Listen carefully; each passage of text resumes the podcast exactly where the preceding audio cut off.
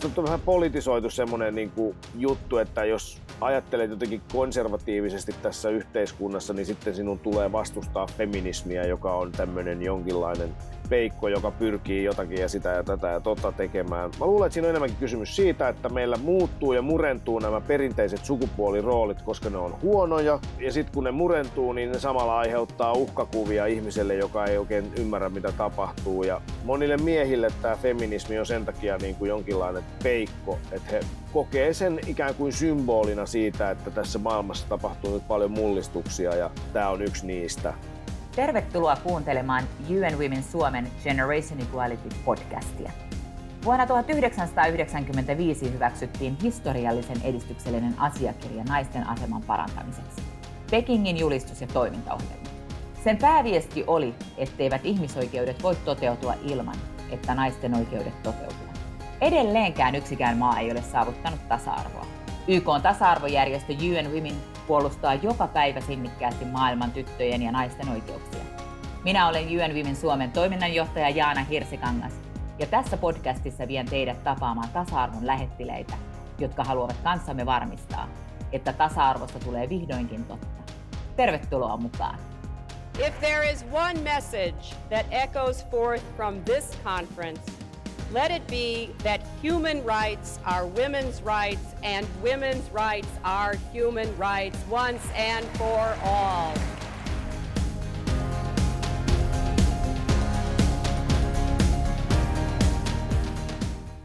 Ihmisoikeudet ovat naisten oikeuksia ja naisten oikeudet ovat ihmisoikeuksia.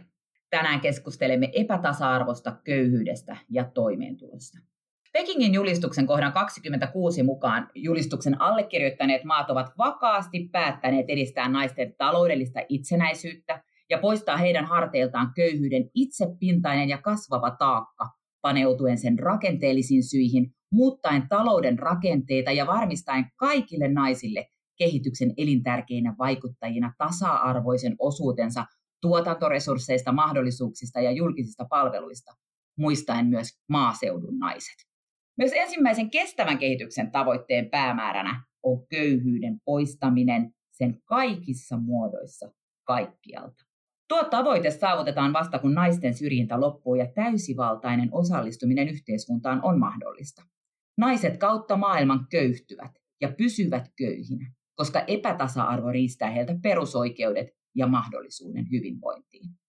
Tänään vieraanamme on TV-tuottaja, toimittaja ja Madventures-seikkailija Riku Rantala. Oikein lämpimästi tervetuloa Riku. Kiitos paljon, mukava olla täällä. No sinä se olet matkannut muun muassa Madventures-sarjan myötä ympäri maailmaa. Nyt ainakin itselleni tämä vallitseva tilanne on aiheuttanut hieman ehkä jopa pakokauhua siitä, että kuinka pitkään me oikein olemme junissa. Nyt kiinnostaisikin kuulla, että miltä sinusta on tuntunut, kun rajoja on suljettu eikä maailma olekaan enää auki. No kieltämättä samantyylisiä tunnelmia. Ehkä enemmänkin on ollut huolissani tästä tulevasta ja on edelleen siitä, millä tavalla taloudellinen epätasa-arvo lisääntyy, minkälaisia seurauksia sillä voi olla tämmöisissä kehittyneissäkin ja hyvinvoivissa yhteiskunnissa niin kuin Suomi. Ja sitten toisaalta se, että me ei olla vielä nähty lainkaan sitä tuhoa, mitä vähemmän kehittyneissä maissa tämä koronaepidemia, pandemia voi saada aikaa. Mutta mitä tähän reissaamiseen tulee, niin yritän ajatella positiivisesti. Nyt on löytynyt aika monelle suomalaiselle hienoja uusia oivalluksia tällaisesta lähimatkailusta ja luonnosliikkumisesta, mikä luonnosliikkumisen terveysvaikutukset on ihan tutkittu juttu, eli, eli jotain positiivista tässäkin on, että ehkä useampi on mennyt luontoon kuitenkin kuin jäänyt kotiin murehtimaan. Se on totta. Tuolla kansallispuistoissa ja luontopolkujen varressa on ollut ruuhkaa, mutta se on itse asiassa mun mielestä aivan ihana asia. Ei Suomesta onneksi metsä ei lopu kesken. Tilaa on meille kaikille. Mutta sinä olet tosiaan toimittaja ja sinut tunnetaan erityisesti Tunna Milonovin kanssa luomistasi sarjoista Mad Ventures ja nykyään myös mahtava Dog Ventures. Tuossa Mad Venturesissa seikkailitte ympäri maailmaa ja se oli silloin teille myös keino saada toimeentulo, vaikkakin hyvin poikkeuksellinen sellainen. Kertoisitko hieman tuosta ajasta ja millaista se työ oli? Niin, alkuun se tosiaan oli tämmöinen hyvinkin opportunistinen ajatus mahdollistaa elämäntapa tai harrastus, eli maailmanmatkailu, joka meillä silloin oli. Me oltiin molemmat reilu kaksi vitosia reissaajia, jotka tehtiin erilaisia pätkäduuneja rahoittaaksemme tämä harrastus. Mä opiskelin silloin yliopistossa tiedotusoppia, joka nykyään tunnetaan journalistiikkana, ja Tunna taas oli opiskelu avoimessa yliopistossa antropologiaa, ja sitten se oli innostunut elokuvahommasta ja päätynyt sitten erilaisten harjoitteluiden kautta ensin valomieheksi, sitten valaisijaksi. Me oltiin yhdessä reissussa ja mietittiin, että miten nämä kaksi asiaa voisi yhdistää, tämän duunin teon ja tämän ö, reissaamisen elämäntavan, ja siitä me keksittiin tämä Madventure. Siitä se lähti. Kovalla työllä siitä sitten tuli myöhemmin ihan tämmöinen yrityskin ja oikea palkkatulo, mutta ensimmäiset neljä-viisi vuotta meni kyllä silleen, että ei pystynyt, että piti käydä edelleen toisessa duunissa, että tämmöinen don't quit your day job neuvo on ihan hyvä ollut mullekin. Tietenkin tässä nyt kun ollaan tasa-arvokeskustelun äärellä, niin on mielenkiintoista kuulla, että mitä ajattelet, että olisiko kaksi naista voinut tuolloin 2000-luvun ensimmäisellä vuosikymmenellä tehdä samaa, samanmoista sarjaa kuin mitä te teitte? Joo ja ei. Että tota, toi on tosi hyvä kysymys. Siis mä sanon, että tai uskon, että meillä kaikki asiat oikeastaan, mitä liittyy meidän tekemiseen ammatissa, on helpompia ollut, koska me ollaan miehiä. Tarvii sietää vähemmän kritiikkiä, vähemmän ulkonäkökeskeisiä asioita. Nyt kun me ollaan 46-vuotiaita molemmat, niin katsotaan ympärillemme tässä media- ja televisiokasvomaassa maailmassa, niin tämän ikäisellä miehellä on varmasti enemmän, enemmän ja mitä vanhemmaksi tullaan, niin enemmän mahdollisuuksia kuin naisilla. Tämä on fakta. Mutta sitten toisaalta, mitä siihen reissaamiseen tulee, niin ehkä joissain kohdissa se olisi voinut olla vaarallistakin niin kuin kahdelle matkustavalle naiselle, mutta ei se välttämättä mitenkään mahdotonta olisi ollut. Mä kerron ihan äärimmäisen esimerkin tällaisesta kohtaamisesta reissarien kanssa. Me oltiin Jemenissä ja se oli ennen sisällissotaa kuitenkin. Ja tota, Jemenissä, joka on siis varmaan yksi, voi ajatella vanhoillisimmista muslimimaista koko maailmassa, hyvin perinteiset sukupuoliroolit, jotka nyt ei tietysti islamiinkaan suoranaisesti liity, vaan niihin paikallisiin tapoihin jo ennenkin islamin uskoa. Mutta tota, siis siellä edetään hyvin, hyvin ö, erillään. Sukupuolet on käytännössä erillään arjessa hyvin paljon ja käytännössä kaikki naiset somalipakolaisia lukuun ottamatta on niin kuin pukeutuneet sitten sellaiseen asuun, että näkyy vaan silmät. Ja tota, siellä me kohdattiin kaksi reissarinaista, meidän ikäisiä. Me oltiin, että oho, miten te täällä niin kuin pärjäätte? Niin ne sanoivat, että no itse asiassa täällä on paljon helpompaa kuin monissa muissa paikoissa, että, että tota, koska he on ulkomaalaisia, heille avataan ovet ja he pääsevät sekä naisten puolelle että miesten puolelle. Vieraina heidät hyväksytään sinne miesten puolellekin ja se sanoi just ne mimmit, että, että, että teille ei ole niin mitään, te ette puolta tästä maasta on nähnyt ja me oli vaan pakko sanoa, että tämä on fakta. Ja sitten sit ne sanoi myös sitä, että se ei ole ihan niin, niin kuin yksinkertaistakaan, että, että, että tästä meikäläisestä näkökulmasta saattaisi näyttää siltä, että siellä väki on, toiset elää kuin pellossa ja toiset on hella ja nyrkin välissä siellä naisten puolella. Ne sanoo, että on siellä niin kuin oma meno, että siellä on myös, sit kun siellä on taas se naisten oma tavallaan vapaus siinä, siinä niissä rajoissa, mikä heillä on, niin se sanoi, että se, että se ei ole niin yksinkertaista, että siellä on esimerkiksi paljon taloudellista valtaa, päätösvaltaa saattaa olla perheessä naisilla, vaikka muuten ei ole valtaa niin kuin monissa arjen asioissa mihinkään. Mutta sitten tämmöistä taloudellista valtaa saattaa olla varsinkin, varsinkin suvun iäkkäämmillä naisilla niin kuin enemmän. Nämä ei ole niin kuin yksinkertaisia asioita, mutta että tässä nyt oli yksi semmoinen esimerkki siitä, että, että miten se voisi olla. Että naisia kyllä on ollut. Jos ajatellaan, ajatellaan myöskin semmoista seikkailijatarta, suomalaista merkittävää kansainvälistä seikkailua Helina Rautavaara, niin hän kulki siis 50-luvulla tämmöisissä niin kuin hyvä, ettei Hollywood-tähden näköisenä niin kuin tuolla tota, hyvin hämmästyttävissä paikoissa, saman tyylisissä kuin, kuin missä minäkin.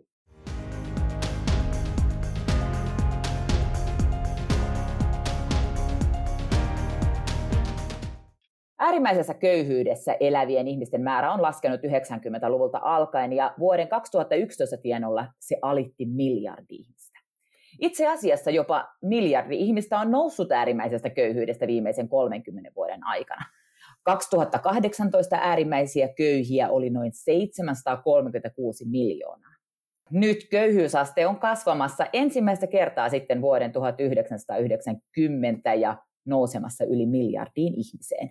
Ja mikä mahtaa olla tähän syynä? No, koronapa tietenkin. Äärimmäisen köyhiksi lasketaan kaikkialle 1,9 dollarilla päivässä elävät ihmiset. Haaste on, että miljoonat ihmiset elävät juuri ja juuri köyhyysrajan yläpuolella. He tarvitsevat vain sen yhden sysäyksen ja he putoavat köyhyyteen. Ja tämänhetkinen kriisi voi olla se sysäys. On nimittäin laskettu, että koronaviruspandemia vie köyhiltä yli 500 miljoonan dollarin tulot päivittäin.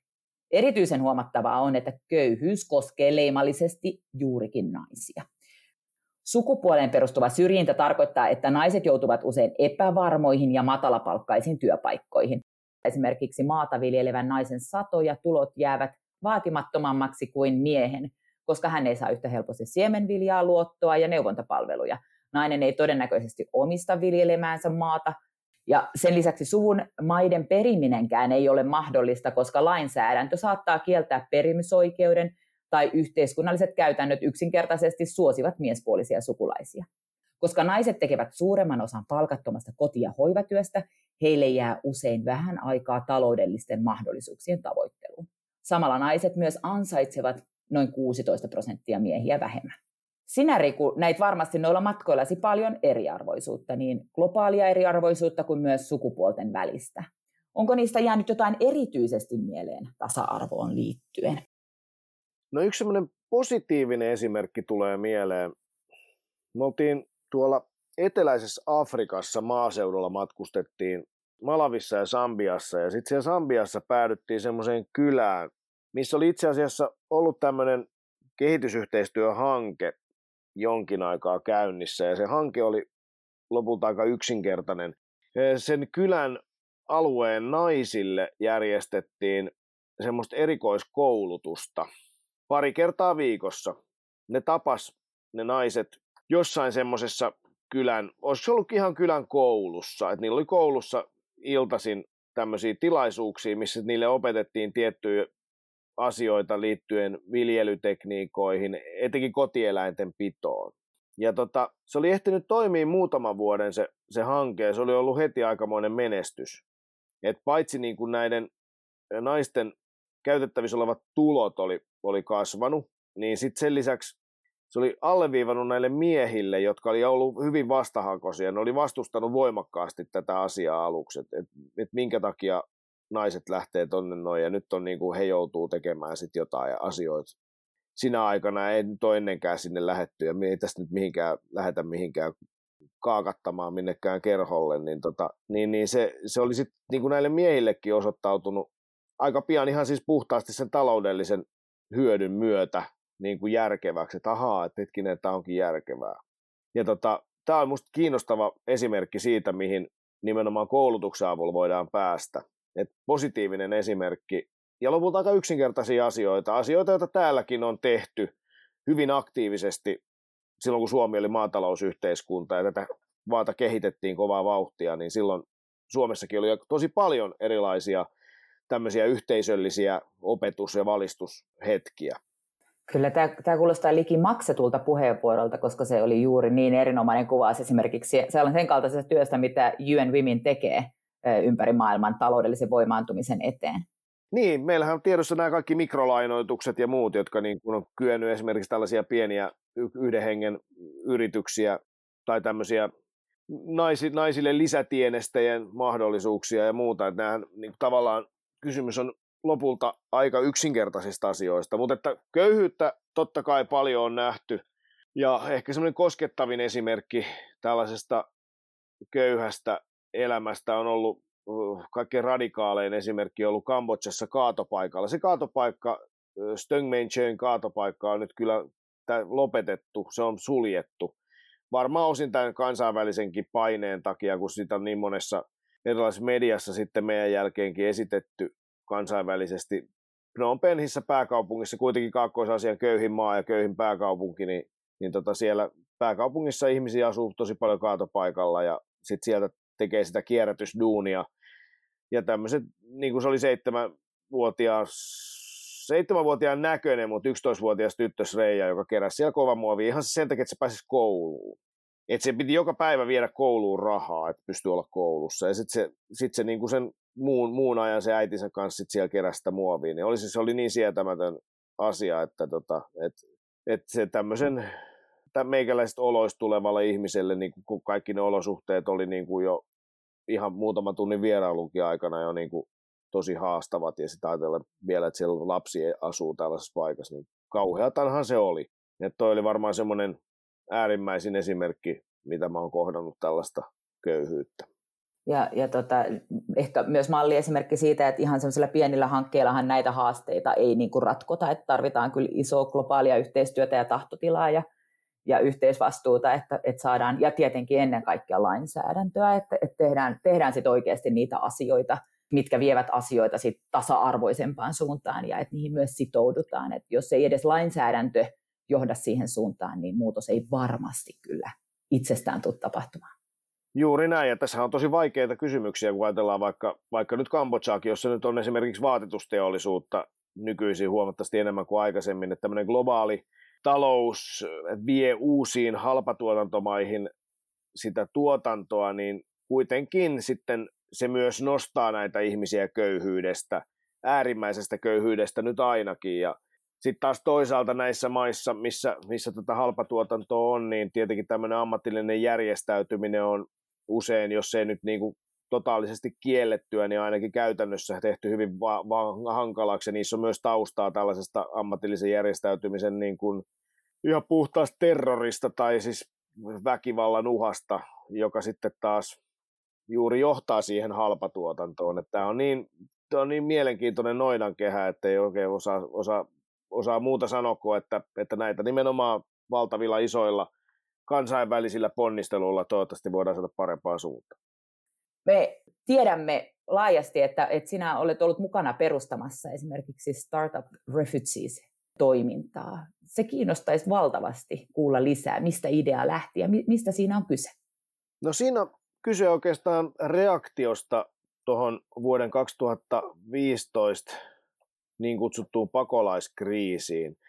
Me tehtiin silloin Doc Ventures-ohjelmassa monenlaisia aktivismeja ja huomattiin sitten ihan yleisessä julkisessa keskustelussa se huoli, mikä alkoi tulla, kun ihmisiä saapui Suomeenkin lisää.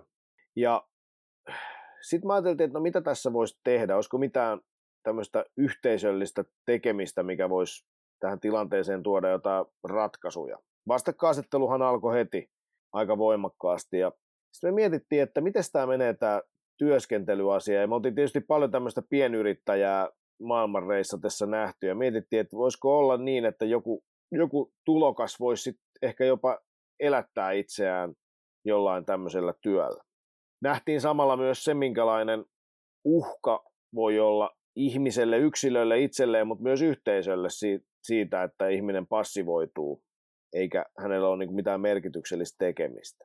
Ja käytiin tutustumassa vastaanottokeskuksissa siihen tilanteeseen ja päätettiin sitten, että perustetaan tämmöinen verkosto, jossa ruvetaan työllistämään tai tukemaan näiden turvapaikanhakijoiden työllistymistä ja yrittäjyyttä. Ja siellä lähti ihan älyttömästi sakkiin mukaan.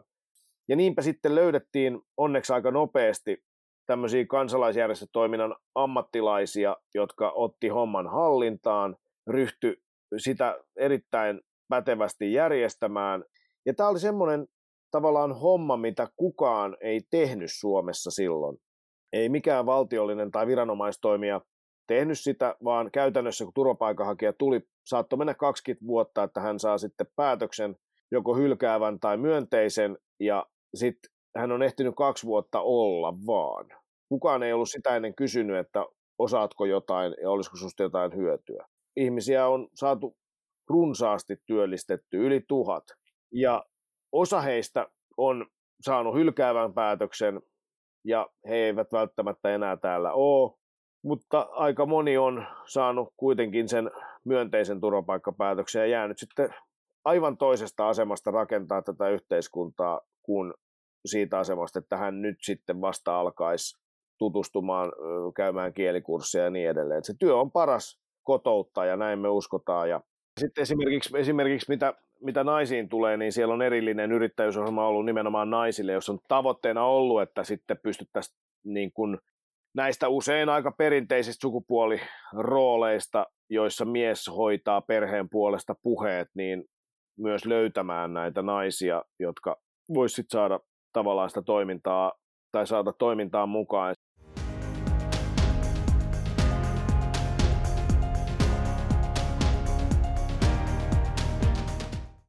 UN Womenilla on käynnissä He for She-kampanja, jonka tarkoitus on sitouttaa miehet tukemaan naisten oikeuksia tekemällä yhteiskunnista tasa-arvoisempia. Kampanja pyrkii siihen, että tasa-arvosta puhuminen ei jäisi pelkästään naisten vastuulle. Sen lisäksi, että He for She-kampanja pyrkii herättämään keskustelua tasa-arvosta, se haluaa myös sitouttaa hallituksia ja yrityksiä tekemään tasa-arvoisempia päätöksiä. Tarkoitus on kaiken kaikkiaan saada miehet mukaan tasa-arvokeskusteluun, sillä tasa-arvo ei voi koskaan toteutua, ellei me kaikki ole siihen sitoutuneita. Mukana kampanjan kasvona on muun muassa Suomen tasavallan presidentti Sauli Niinistö, siis globaalilla tasolla kampanjan kasvona, ja hän on toiminut He4C lähettiläänä jo vuodesta 2015. Nyt koronaviruksen aikaan He4C-kampanja on kampanjoinut tavoitteena vähentää naisiin kohdistuvaa epätasa-arvoista palkattoman työn taakkaa ja rohkaista miehiä tekemään tasa-arvoisesti myös kotitöitä ja huolehtimaan jälkikasvusta. Esimerkiksi sosiaali- ja terveysalan ammattilaisista 70 prosenttia on naisia ja naiset tekevät kolme kertaa enemmän palkatonta työtä kotona miehiin verrattuna. Sinä olet tuonut tasa-arvokysymyksiä esiin ja kannustanut esimerkiksi miehiä mukaan tukemaan Me Too-kampanjaa. Miten sinä näet miesten roolin tasa-arvon edistämisessä ja myös ylipäätään jokaisen yksilön vastuun nostaa esiin yhteiskunnallisia epäkohtia ja toimia liittolaisena heikommassa asemassa oleville? No tietenkään mitään tasa-arvoa ei voi olla, jos ei siinä ole sitten kaikki mukana sitä ajattelua edistämässä, mutta että samalla sekin tietysti on vaan pakko todeta, että nämä laivat kääntyy hitaasti näissä asioissa. Nämä on vanhoja, ikivanhojakin osin tämmöiset tietyt sukupuoliroolit ja asetelmat ja se epätasa-arvo. Ja niitä muuttamisessa menee aikaa ja sitten niistä pitää vaan puhua. Et musta se on se, se on se tavallaan se, että pikkuhiljaa voi tiedostaa itsessään ihan yksilötasolla asioita, joissa voi kehittyä. Näitä on mullakin vaikka kuinka paljon ja tiedän ja arvaan, että verrattuna vaikka 50 vuoden päähän johonkin sitten silloin ikäiseeni mieheen, joka ei siis ole vielä syntynytkään, niin, niin tota, mä olen varmasti tässä asiassa vielä paljon puutteellisempi. Mä uskon, että tämä menee eteenpäin koko ajan kun koulutus lisääntyy, ihmisten tietoisuus lisääntyy ja näistä puhutaan näistä asioista, niin silloin se asia paranee varmaan aika tuskastuttava hitaasti, mutta kuitenkin. Ja tota, tämä on mun mielestä se isoin juttu tässä, että siitä ei tarvitsisi tehdä semmoista vastakkainasettelua. Monet niin kun, tästä on vähän politisoitu semmoinen niin juttu, että jos ajattelet jotenkin konservatiivisesti tässä yhteiskunnassa, niin sitten sinun tulee vastustaa feminismiä, joka on tämmöinen jonkinlainen peikko, joka pyrkii jotakin ja sitä ja tätä ja tota tekemään. Mä luulen, että siinä on enemmänkin kysymys siitä, että meillä muuttuu ja murentuu nämä perinteiset sukupuoliroolit, koska ne on huonoja, ne parantuu ja sitten kun ne murentuu, niin ne samalla aiheuttaa uhkakuvia ihmiselle, joka ei oikein ymmärrä, mitä tapahtuu. Ja monille miehille tämä feminismi on sen takia niin kuin jonkinlainen tämmöinen peikko, että he kokee sen ikään kuin symbolina siitä, että tässä maailmassa tapahtuu nyt paljon mullistuksia ja, ja tämä on yksi niistä. Ja tota, tähän liittyy varmaan paljon toimeentulohuolet, tähän liittyy paljon niin kuin ylipäänsä merkityksellisyyden huoli tämmöisessä automatisoituvassa, robotisoituvassa yhteiskunnassa. Eikä niitäkään huolia pitäisi niin kuin jättää kuuntelematta. En mä sitä tarkoita, että ne pitäisi vaan todeta, että no, te olette idiootteja, kun te ette ymmärrä. Vaan että tämä vaatii ihan aitoa, aitoa dialogia, myös sitä, jossa niin kuin vähän rähjätään ja kämistää ja niin edelleen. Se ei muulla, se ei vaan niin kuin mene, mene eteenpäin, ellei siis keskustella.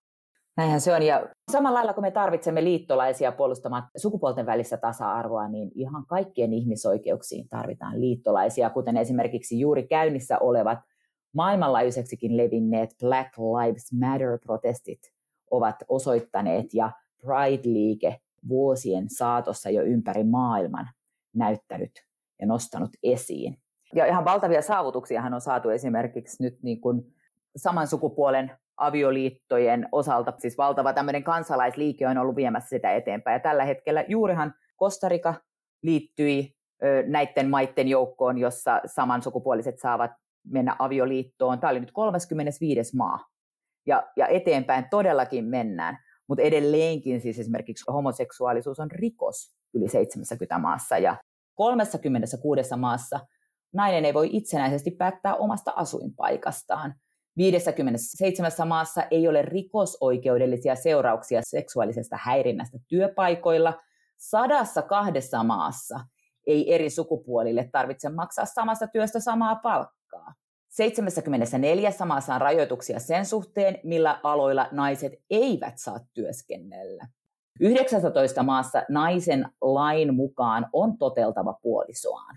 48 maassa nainen ei voi saada avioeroa samalla lailla kuin mies hänestä ja 85 maassa isillä ei ole oikeutta palkalliseen vapaaseen ja 38 maassa ei ole kiellettyä irtisanoa työntekijää raskauden takia. Nämä laki yhteenvedot on tehty siis tämän vuoden kesäkuussa, eli tämä on aivan uutta tietoa.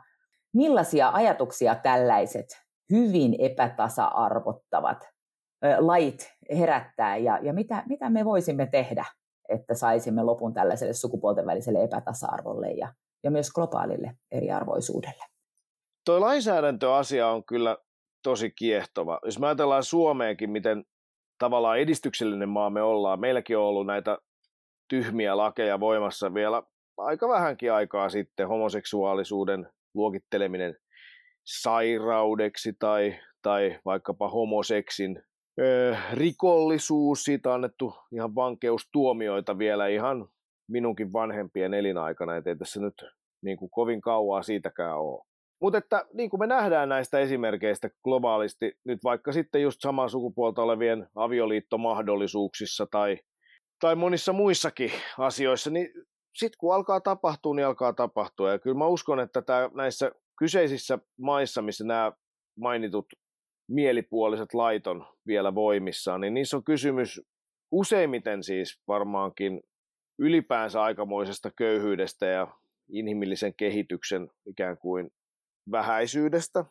Sitten on tietenkin Saudi-Arabian kaltaisia maita, joissa on niin kuin erittäin vaurasta olemista, mutta samaan aikaan hallinto on täysin autoritäärinen, jopa korruptoitunut, ja niissä on sitten näitä ikivanhoja sukupuolirooleihin perustuvia systeemeitä, jotka sitten näkyy siinä lainsäädännössä. Mä en usko, että taaksepäin tässä asiassa hirveästi mennään enää. Et toki niin kuin taaksepäin voidaan mennä sellaisessa niin kuin ihmisoikeus mielessä monissakin yhteiskunnissa ja demokratian kannalta vaarallisiin suuntiin. Etenkin nyt, kun tämmöisiä mullistuksia on, niin sitten tavallaan tämmöisellä autoritäärisyydelle ja demokratian vastaisuudelle tulee tilausta. Joo, varpailla on syytä olla tietenkin, tiedetään hyvinkin tämmöisissä kovastikin vallassa olevissa maista, tai siis tota, niin, niin isoa, isoa huomiota nauttivista maista, että niissäkin monenlaista politiikkaa tehdään ja naisten oikeuksia kavennetaan esimerkiksi aborttioikeuden osalta nyt koronan aikaan USAssakin kuudessa eri osavaltiossa ihan vaan sen takia, että on poikkeusajat. Että tällaisia, tiedätkö, on ihan koko ajan joku Puola ja Unkari, niissä niin kuin ihan siis systemaattisesti kavennetaan naisten oikeuksia siis ihan vain politi- poliittisista syistä. Eli tota, niin, niin, meillä on kyllä syytä olla varpaillaan koko ajan, mutta ei tietenkään koske vain tasa-arvokysymyksiä, vaan ylipäätään ihmisoikeuskysymyksiä, niin kuin itsekin mainitsit äsken. Mutta että yllättävän taantumuksellisia voimia on meneillään. Toi on totta. Itse en tiennyt esimerkiksi tätä, tätä aborttiasiaa. Ja nyt kun, nyt kun mainitsit, niin näistä ei, näistä ei hirveästi puhuta.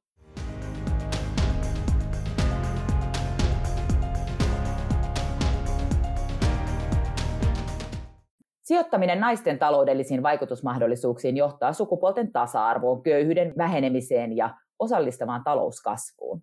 Naiset tuovat valtavan panoksen talouteen työskentelemällä yrityksissä, tiloissa, yrittäjinä, palkkatyöntekijöinä ja tekemällä palkatonta hoivatyötä kotona. Tänä päivänä 50 prosenttia maailman naisista on palkallisessa työssä. Tämä on melkoinen kasvu, sillä se on 40 prosenttia enemmän kuin 90-luvulla. Naisten taloudellisen voimautumisen hyödyt, ne on kiistattomia. Jos miehillä ja naisilla olisi identtinen rooli työmarkkinoilla kautta maailman, globaaliin bruttokansantuotteeseen voitaisiin lisätä jopa 26 prosenttia. Sen lisäksi myös on todennettu, että kokonaistuotto on 34 prosenttia suurempi niissä yrityksissä, joissa naisten edustavuus johtotehtävissä on suurin, verrattuna yrityksiin, joissa naisten edustus on kaikista heikoin. Eli tulokset on parempia kaikille, jos naiset ovat mukana valta-asemissa politiikassa, rauhanneuvotteluissa, ympäristöhallinnassa ja niin edespäin. Monet kansainväliset sitoumukset tukevat naisten taloudellisia vaikutusmahdollisuuksia, mukaan lukien juuri tämä Pekingin toimintaohjelma, sitten kaikki naisten naisten syrjinnän poistamista koskeva yleissopimus ja lisäksi on joukko sukupuolten tasa-arvoa koskevia kansainvälisen työjärjestö ILON yleissopimuksia. UN Women työskentelee yhteistyössä useiden kumppaneiden kanssa yli 90 maassa. Työ edistää naisten kykyä saada työskennellä turvallisissa pysyvissä työpaikoissa ja kerryttää varallisuutta. Yksi kriittinen painopistealue on naisten palkattoman hoivatyön mittaaminen ja mittaamisen edistäminen ja sen vastuun jakaminen kaikille sukupuolille ja yhdistäminen palkattuun työhön. UN Women tavoittaa taloudellisia vaikutusmahdollisuuksia edistävissä ohjelmissamme kaikista eniten apua tarvitsevat naiset tekemällä yhteistyötä ruohonjuuritason ja kansalaisyhteiskunnan organisaatioiden kanssa. Erityisesti syrjäytyneisiin ryhmiin kuuluvat, kuten maaseudun naiset, kotityöntekijät ja siirtolaiset ja heikosti koulutetut naiset ovat työn keskiössä. Työn tavoitteena on korkeammat tulot, parempi resurssien saatavuus sekä vahvistuneempi turvallisuus kaiken kaikkiaan. Ihan loppuun vielä sitten tärkeä kysymys, joka kysytään kaikilta meidän vierailtamme. Mikä sinulle on se kaikkein tärkein tasa-arvokysymys tällä hetkellä? Kiehtova kysymys ja tietenkin todella vaikea. Mun on pakko valita kaksi, koska näitä on sekä globaali että sitten suomalainen taso, ja ne on tietysti lähtökohdat aika erilaisia.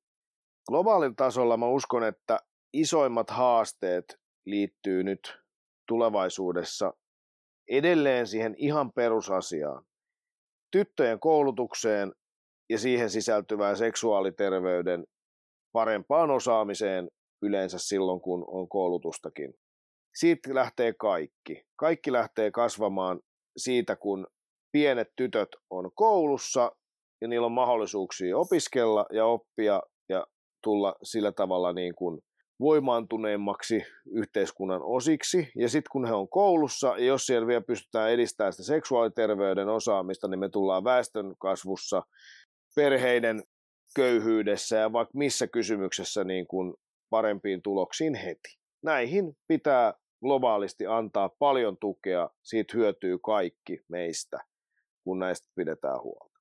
Toi on se globaalisti tärkeä juttu edelleen.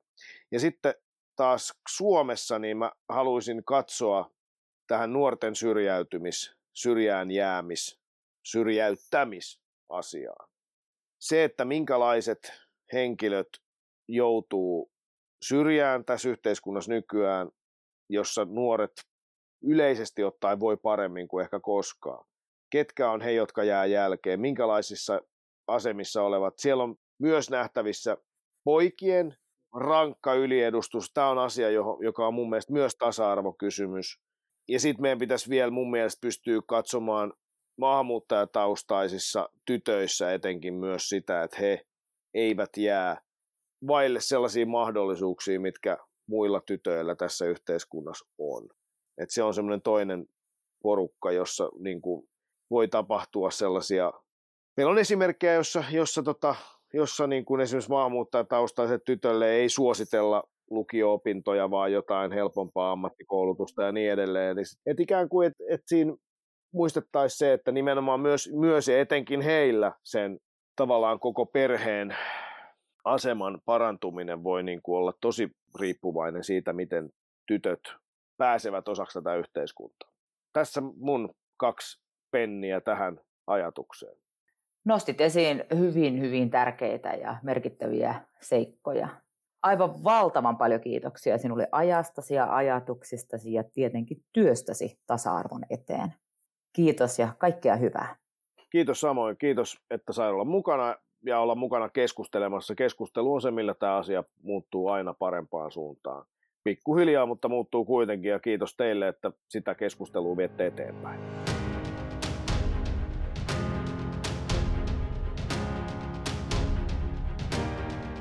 Tämä oli Generation Equality Podcast. Kiitos, että olit mukana. Lisätietoja UN Womenin työstä löydät verkkosivuiltamme unwomen.fi.